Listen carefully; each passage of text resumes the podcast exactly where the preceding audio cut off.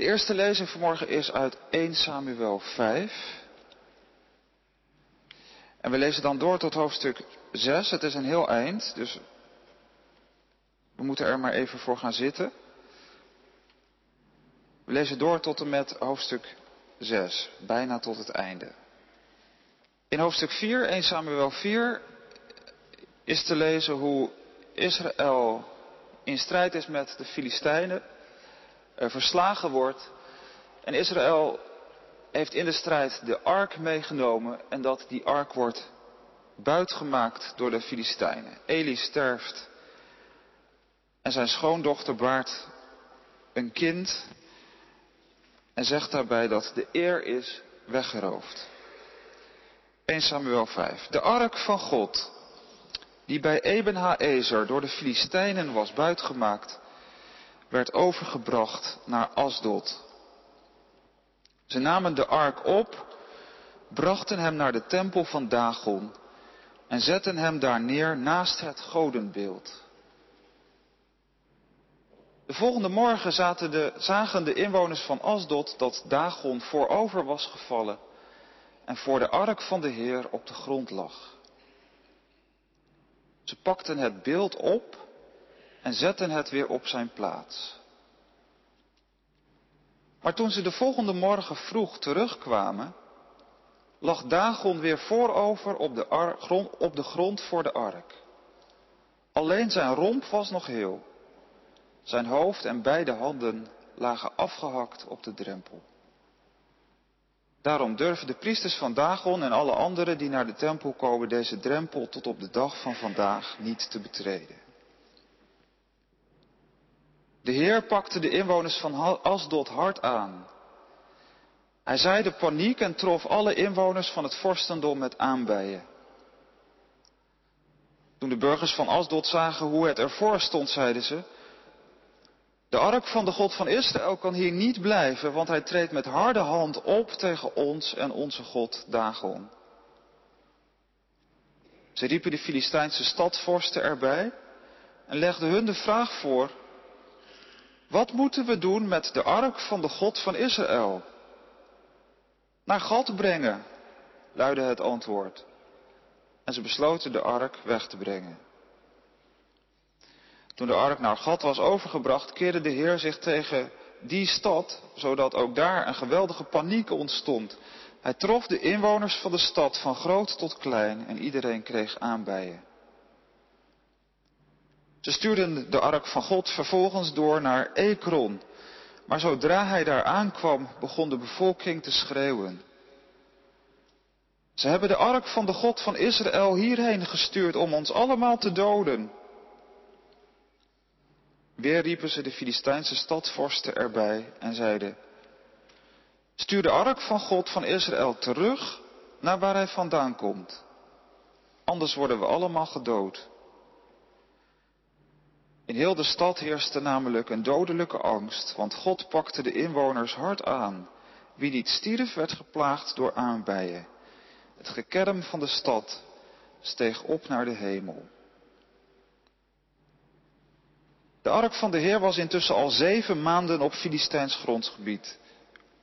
Nu riepen ze ook de priesters en de waarzeggers erbij en legden hun de vraag voor, wat moeten we doen met de ark van de Heer? Hoe kunnen we hem het beste terugsturen? Het antwoord luidde, als u de ark van God van Israël terugstuurt, laat hem dan niet zonder meer weggaan.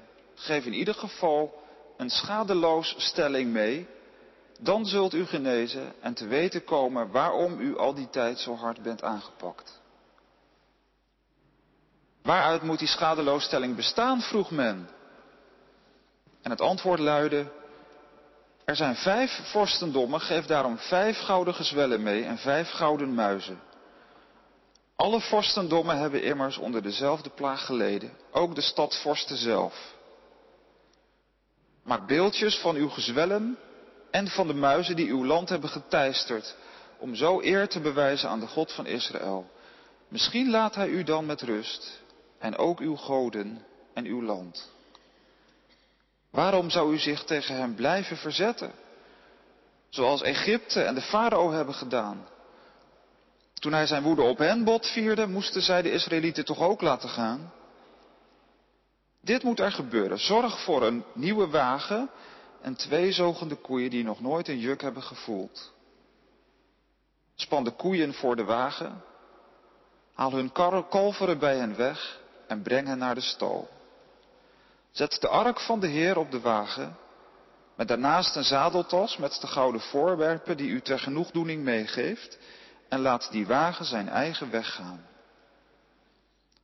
Als hij voor uw ogen de grens overtrekt, in de richting van Bethsemes, dan betekent dat dat de God van Israël deze ramp over ons heeft voltrokken.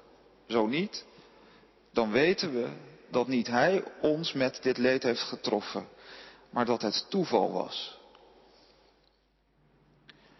En zo gebeurde het. Ze spanden twee zogende koeien voor de wagen en sloten hun kalveren op in de stal.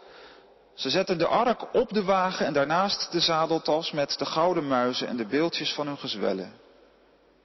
De koeien liepen regelrecht naar Bethsemes. Ze loeiden wel, maar bogen niet af naar links of rechts. De Filistijnse stadvorsten volgden hen tot aan de grens met Bethsemes. In de vallei van Bethsemes waren mensen bezig met de tarweoogst. Toen ze plotseling de arg zagen aankomen, waren ze bijzonder blij deze te zien. Op de akker van Jozua, een van de inwoners van Bethsemes, kwam de wagen tot stilstand. Ze hakten de wagen tot brandhout en offerden daarop de koeien aan de Heer. Maar eerst hadden de levieten de ark van de Heer van de wagen geladen en hem samen met de zadeltas met de gouden voorwerpen neergezet op een grote steen die daar lag. De bevolking van Bethsemes bracht die dag brandoffers en vredeoffers aan de Heer. De vijf Filistijnse stadvorsten hadden alles gezien en keerden nog dezelfde dag terug naar Ekron. Vijf gouden gezwellen gaven de Filistijnen ter genoegdoening aan de Heer. Eén voor Asdod, één voor Gaza, één voor Askelon, één voor Gad en één voor Ekron. En ook nog zoveel gouden muizen als er plaatsen waren in de Filistijnse vorstendommen, van de sterkste vestingstad tot het meest afgelegen dorp. De grote steen in de akker van Jozua bij Bethsemes, waarop de ark van de Heer heeft gestaan, herinnert tot op de dag van vandaag aan deze gebeurtenis. Tot zover deze eerste lezing. De tweede lezing is uit het Evangelie van Matthäus, Hoofdstuk 27, we lezen vanaf vers 62. In de preek zal dat ook naast elkaar worden gezet, de lotgevallen van de ark. En hoe het met Christus is gegaan. Gedood, gestorven, begraven, maar ook opgestaan.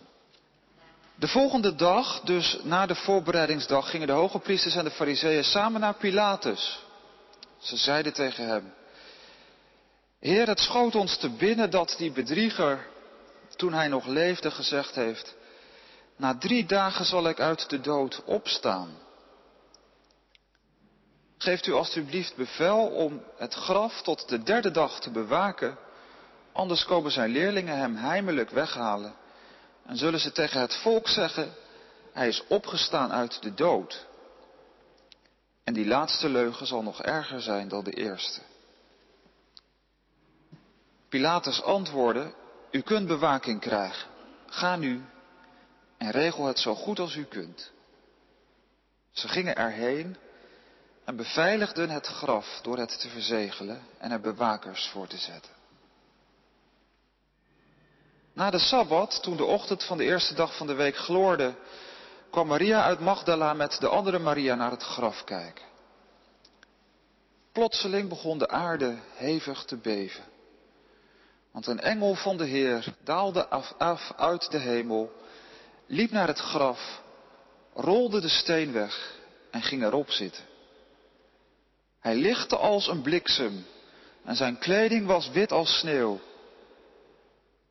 De bewakers beefden van angst en vielen als dood neer.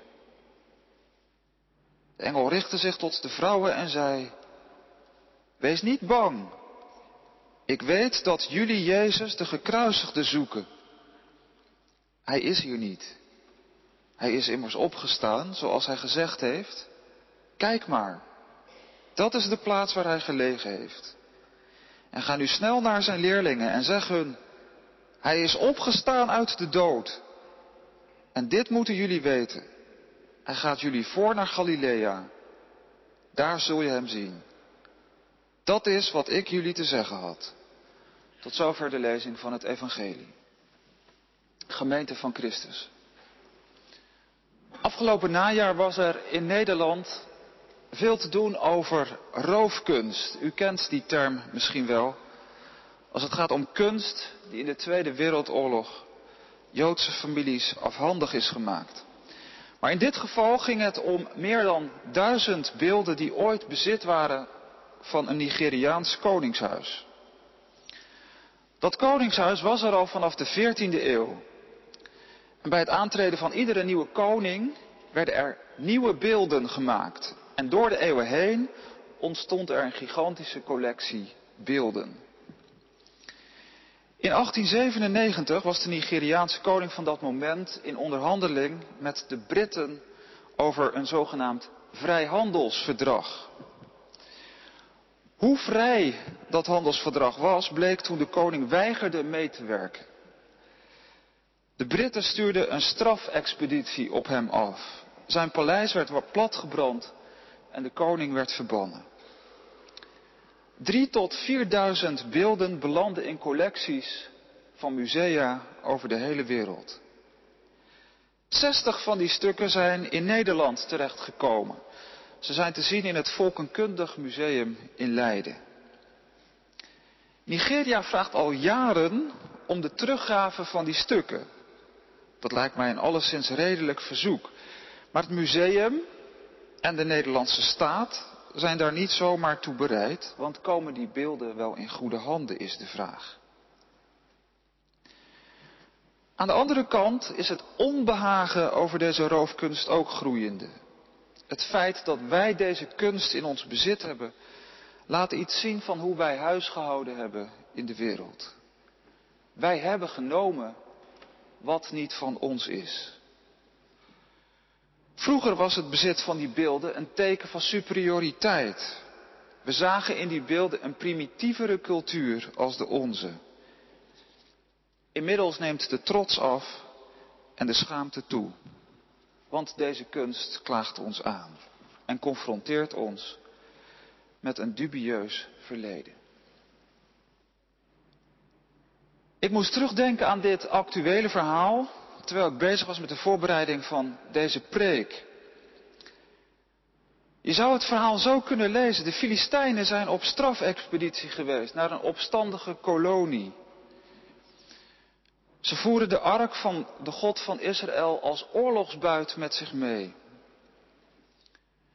Vanuit het perspectief van Israël is een grotere ramp niet denkbaar. Want de Filistijn is in de schrift de onbesnedene bij uitstek, de heiden puur sang. De Filistijn is in de ogen van bijbellezers niet zelden een barbaar, een vertegenwoordiger van een achterhaalde cultuur. Maar historisch gezien liggen de zaken toch anders. Dat blijkt wel uit het verhaal dat in het Bijbelboek Rechters wordt verteld. De Filistijnen overspoelen in dat Bijbelboek keer op keer Israël. De Filistijnen zijn Israël militair en economisch gezien de baas. Hun samenleving is technologisch gezien beter ontwikkeld. De Filistijnen zijn bijvoorbeeld goed in landbouw, terwijl Israël vanouds een volk van herders is. Israël is ten opzichte van de Filistijnen in vrijwel alle opzichten de onderliggende partij. En het wordt gedwongen zware belasting te betalen aan deze sterkere buurman. En als men dat juk van de Filistijnen van zich af wil werpen, is in hoofdstuk 4 ook gebeurd, als men weigert zogenaamde vrijhandelscontracten te tekenen, dan krijgt men bezoek van een strafexpeditie. Dat is de beginsituatie als we beginnen te lezen in 1 Samuel 5. Het verhaal dat in Richteren wordt verteld herhaalt zich.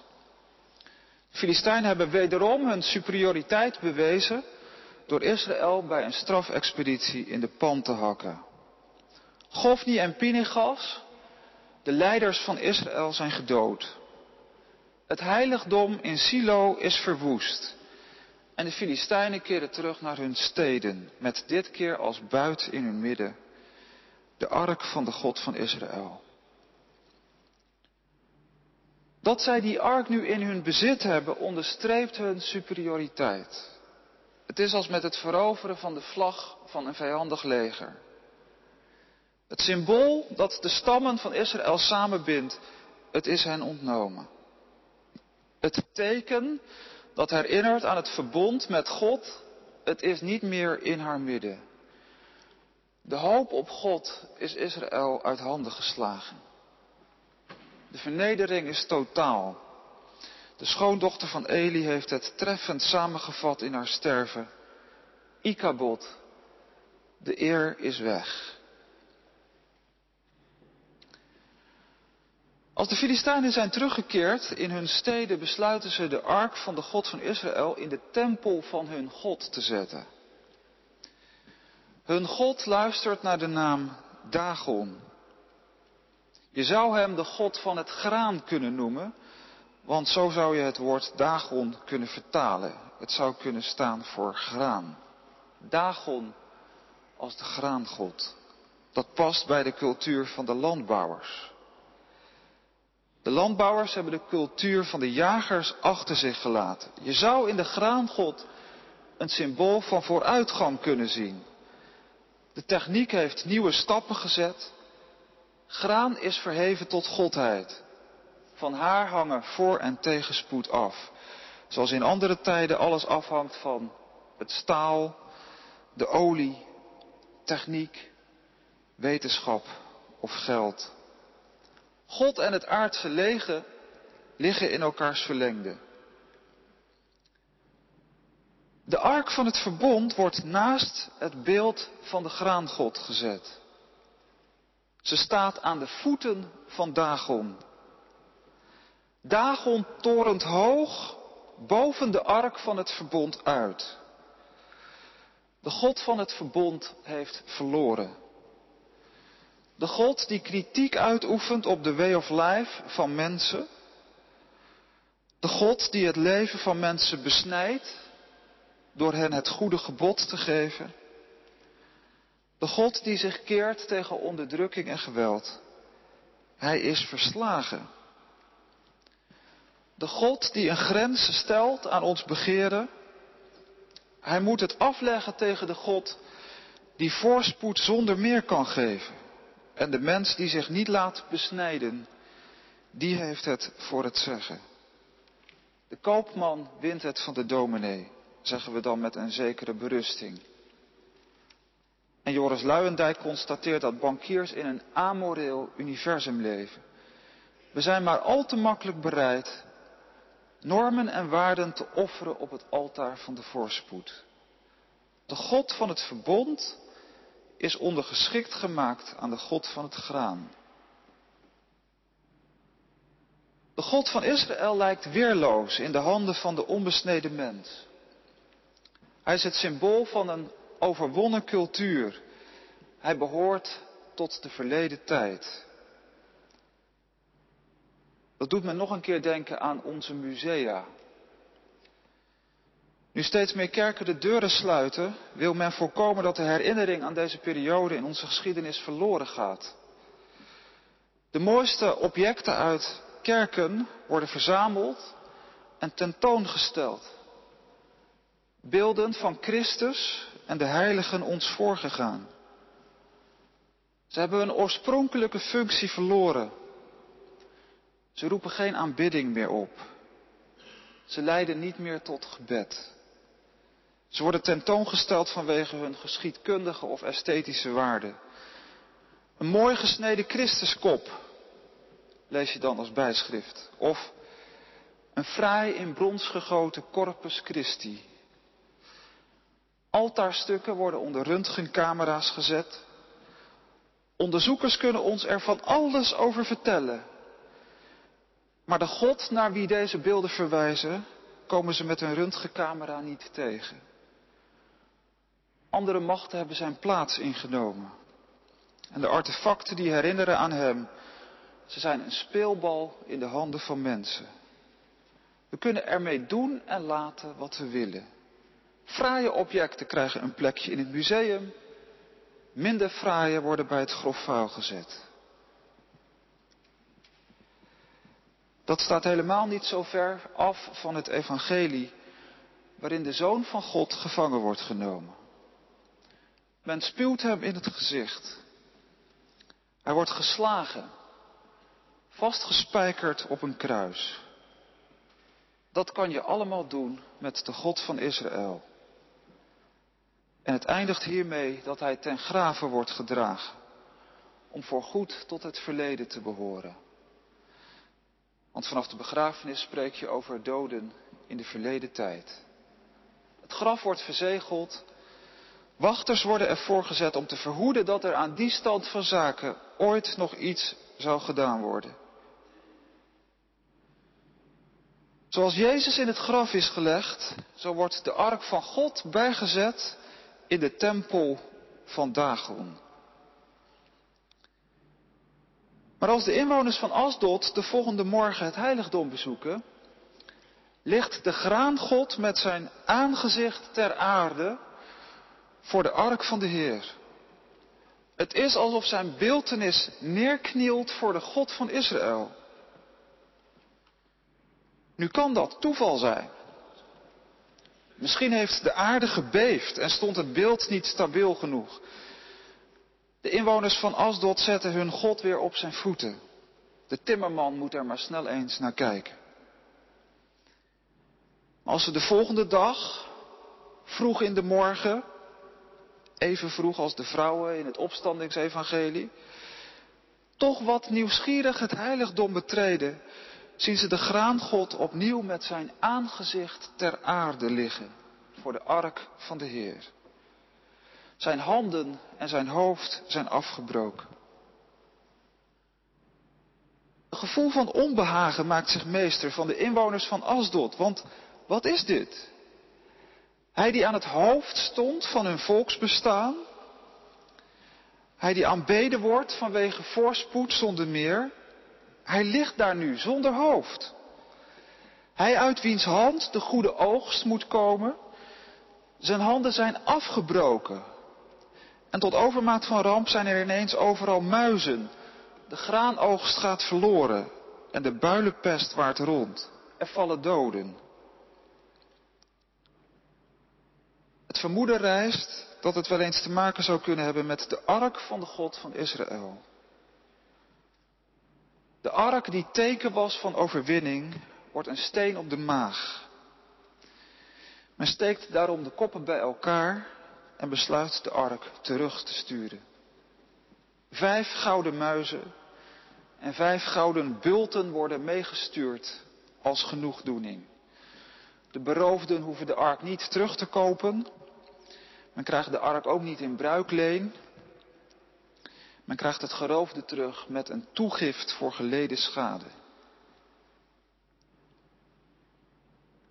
Als de God van Israël zich opricht, dan vallen de goden. Het is misschien wat willekeurig, maar die vallende goden doen mij denken aan de omvallende banken van een paar jaar terug. Zoals de economie van de Filistijnen draaide op het graan, zo draait onze economie op geld. Geen wonder dat de schrik groot was toen banken bleken om te kunnen vallen. Met veel pijn en moeite werden ze weer op de been geholpen, want we kunnen niet zonder. We zijn volledig afhankelijk. En we herkennen ons misschien wel in de bezoekers van het heiligdom. Ze komen de volgende morgen nieuwsgierig kijken of de boel nog wel overeind staat. Het omvallen van dat wat vast en zeker lijkt, schokt ons vertrouwen. De waan van de onaantastbaarheid is verbroken. En we leren het om vragen te stellen bij dat wat eerst zonder meer aanbeden werd. Een crisis maakt zichtbaar waar wij op vertrouwen. Voorspoed leidt meestal niet tot bekering. We komen pas tot bezinning als onze goden omvallen en niet leveren wat ze beloven. We gaan pas nadenken als er muizen komen die de graanoogst verwoesten. We komen pas tot onszelf als bulten onze gezondheid bedreigen. Dagon blijkt oog in oog met de heilige van Israël een fake God. Achter het klatergoud blijkt niets schuil te gaan dan onverschillige leegheid. Dagon wordt in dit verhaal onttroond. Wie of wat is Dagon in ons leven? Wat belooft ons voorspoed zonder de noodzaak van besnijdenis? Wat moet er wijken als God opstaat? Maar met die vragen zijn we nog niet toegekomen aan het allerbelangrijkste in dit verhaal. Het belangrijkste punt in dit verhaal lijkt mij de vrijmacht van de Heer. Israël dacht te kunnen beschikken over de aanwezigheid van de ark. Daar gingen de eerdere verhalen in Samuel over. Men nam die ark van het verbond mee in de strijd om onoverwinnelijk te zijn. Men ging met de ark van het verbond om alsof hij een graan, graangod is, die in het verlengde ligt van onze wensen en dromen. Maar de God van Israël, hij bleek niet op afroep beschikbaar. Hij liet zichzelf gevangen nemen. De Filistijnen dachten op hun beurt te kunnen beschikken over de afwezigheid van deze God. Men neemt de ark mee als symbool van een overwonnen cultuur. Maar God laat zien dat wij ook niet over zijn afwezigheid beschikken. Als wij denken dat hij dood is, dan staat hij op. Als wij hem begraven hebben, dan toont hij de kracht van zijn arm. Er is wel gezegd dat wij de handen van God zijn. God zou van ons afhankelijk zijn als hij iets gedaan wil krijgen in de wereld. Dit verhaal verkondigt ons het tegendeel.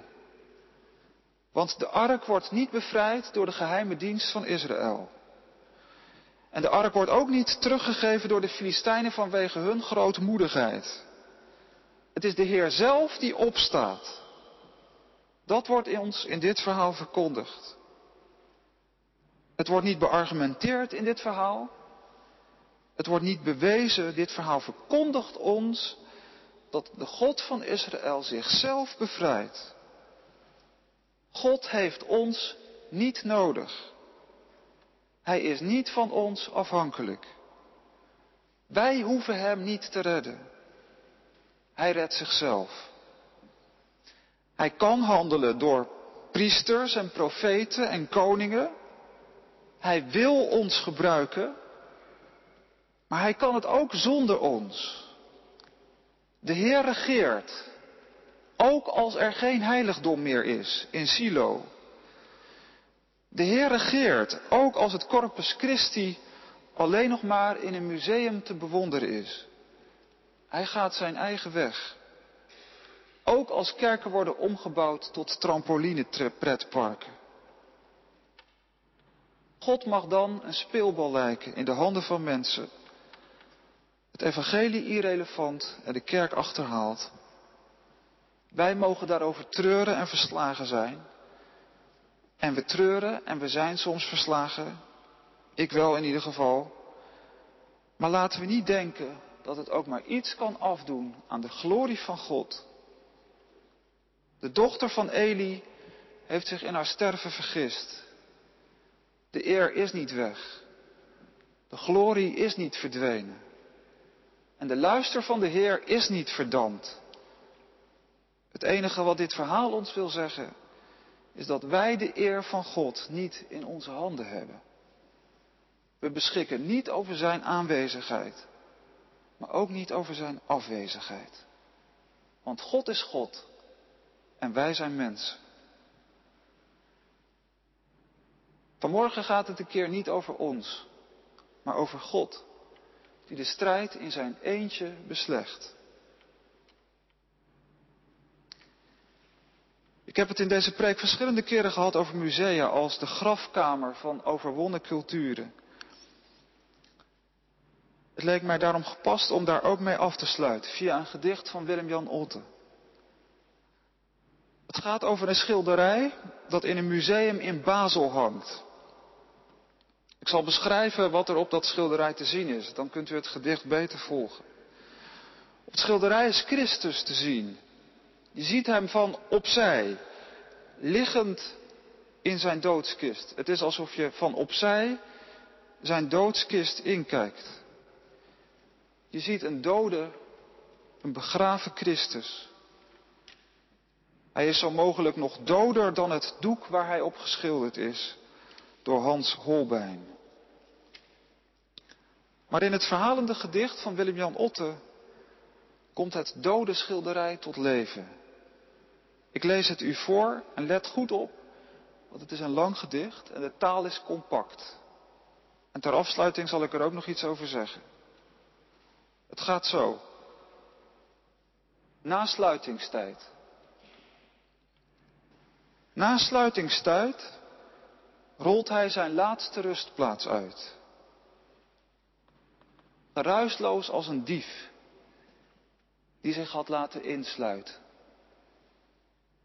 Hij heeft de lange vingers van zijn rechterhand zo wijd hij kon gespreid en daarna koot voor koot geknakt. Knak, knak. Het bloed tot zwijgen geschilderd is gaan ruisen in zijn linkeroor. Hij rekt zijn benen uit. Wil zijn wreef nu wrijven met daarin het jeukend spijkergat. Stoot zijn hoofd en kijkt opzij de vochtbeheerste zaal van het museum in. Herinnert zich de lange werkdag. Het défilé van blikken glijdend langs zijn aanstootgevend lijf. Japannerflits. Een kind dat vroeg, wie is die meneer? Haar jonge vader die niet verder kwam dan echt, hij slaapt. Die voelde hoe zijn hand werd vastgepakt en dacht, ik google Holbein straks. Een oude homoseksueel die onbedwingbaar aan zijn nooit gedurfde liefde dacht. De vrouwelijke suppost die raak hem niet aan moest zeggen tot de Franse vrouw die vingertoppen naar zijn ongesloten ogen bracht. Een man in pak, in wie dit naakte ziende als een storm de porno van die nacht opstak. Niemand heeft hij niet bemerkt. Ook vlak voor sluitingstijd die jongen niet. Achteruit zijn capuchon hem ziende, overweldigd werd. Door water kolkend in een diepte onder hem. Maar waar, wanneer, allen heeft hij opgenomen in zijn doezelend besef. Hij laat zich glijden uit de lade van zijn graf belandt op eigen benen, gaat door zijn knieën kort, springt daarna overeind en gaat op weg. De lege gangen door, doorloopt de poort en staat op straat. Er is verkeer. Het raast voorbij. En ook een rakelingse voetganger merkt hem niet op. Hij gaat niet eens heel ver. De tramrails over, daalt de straatweg af tot hij de brug bereikt. Daar in het midden ziet hij wie hij heeft gevolgd. Hij staat nu op de stenen rand, pal naast de jongen met de capuchon. En staart mee de diepte in. Het kolken daar van de rivier, die nooit voorbij zijn kolken stond. Tot zover dit gedicht. Het schilderij laat een dode Christus zien. Maar in het gedicht gebeurt het onmogelijke. De doodgeschilderde, hij leeft. Hij ziet ons als wij kijken naar het dode doek. Hij hoort wat wij over hem zeggen, er achterloos van uitgaand. dat Hij ons niet horen kan. Hij maakt zich los van zijn beeltenis en staat naast ons als wij vanaf de brug in de diepte staren. Christus laat zich niet blijvend opsluiten in de vochtbeheerste zaal van een museum. Dat past bij het verhaal van Samuel. De ark van de Heer kan niet in het bezit blijven van de Filistijnen. Wij beschikken niet over Gods aanwezigheid. Hij is vrij zichzelf gevangen te laten nemen. Hij is vrij zichzelf te laten doden. Maar wij beschikken ook niet over zijn afwezigheid. De Heer doet sterven en hij doet leven. Zendt naar het dodenrijk en leidt eruit omhoog. Amen.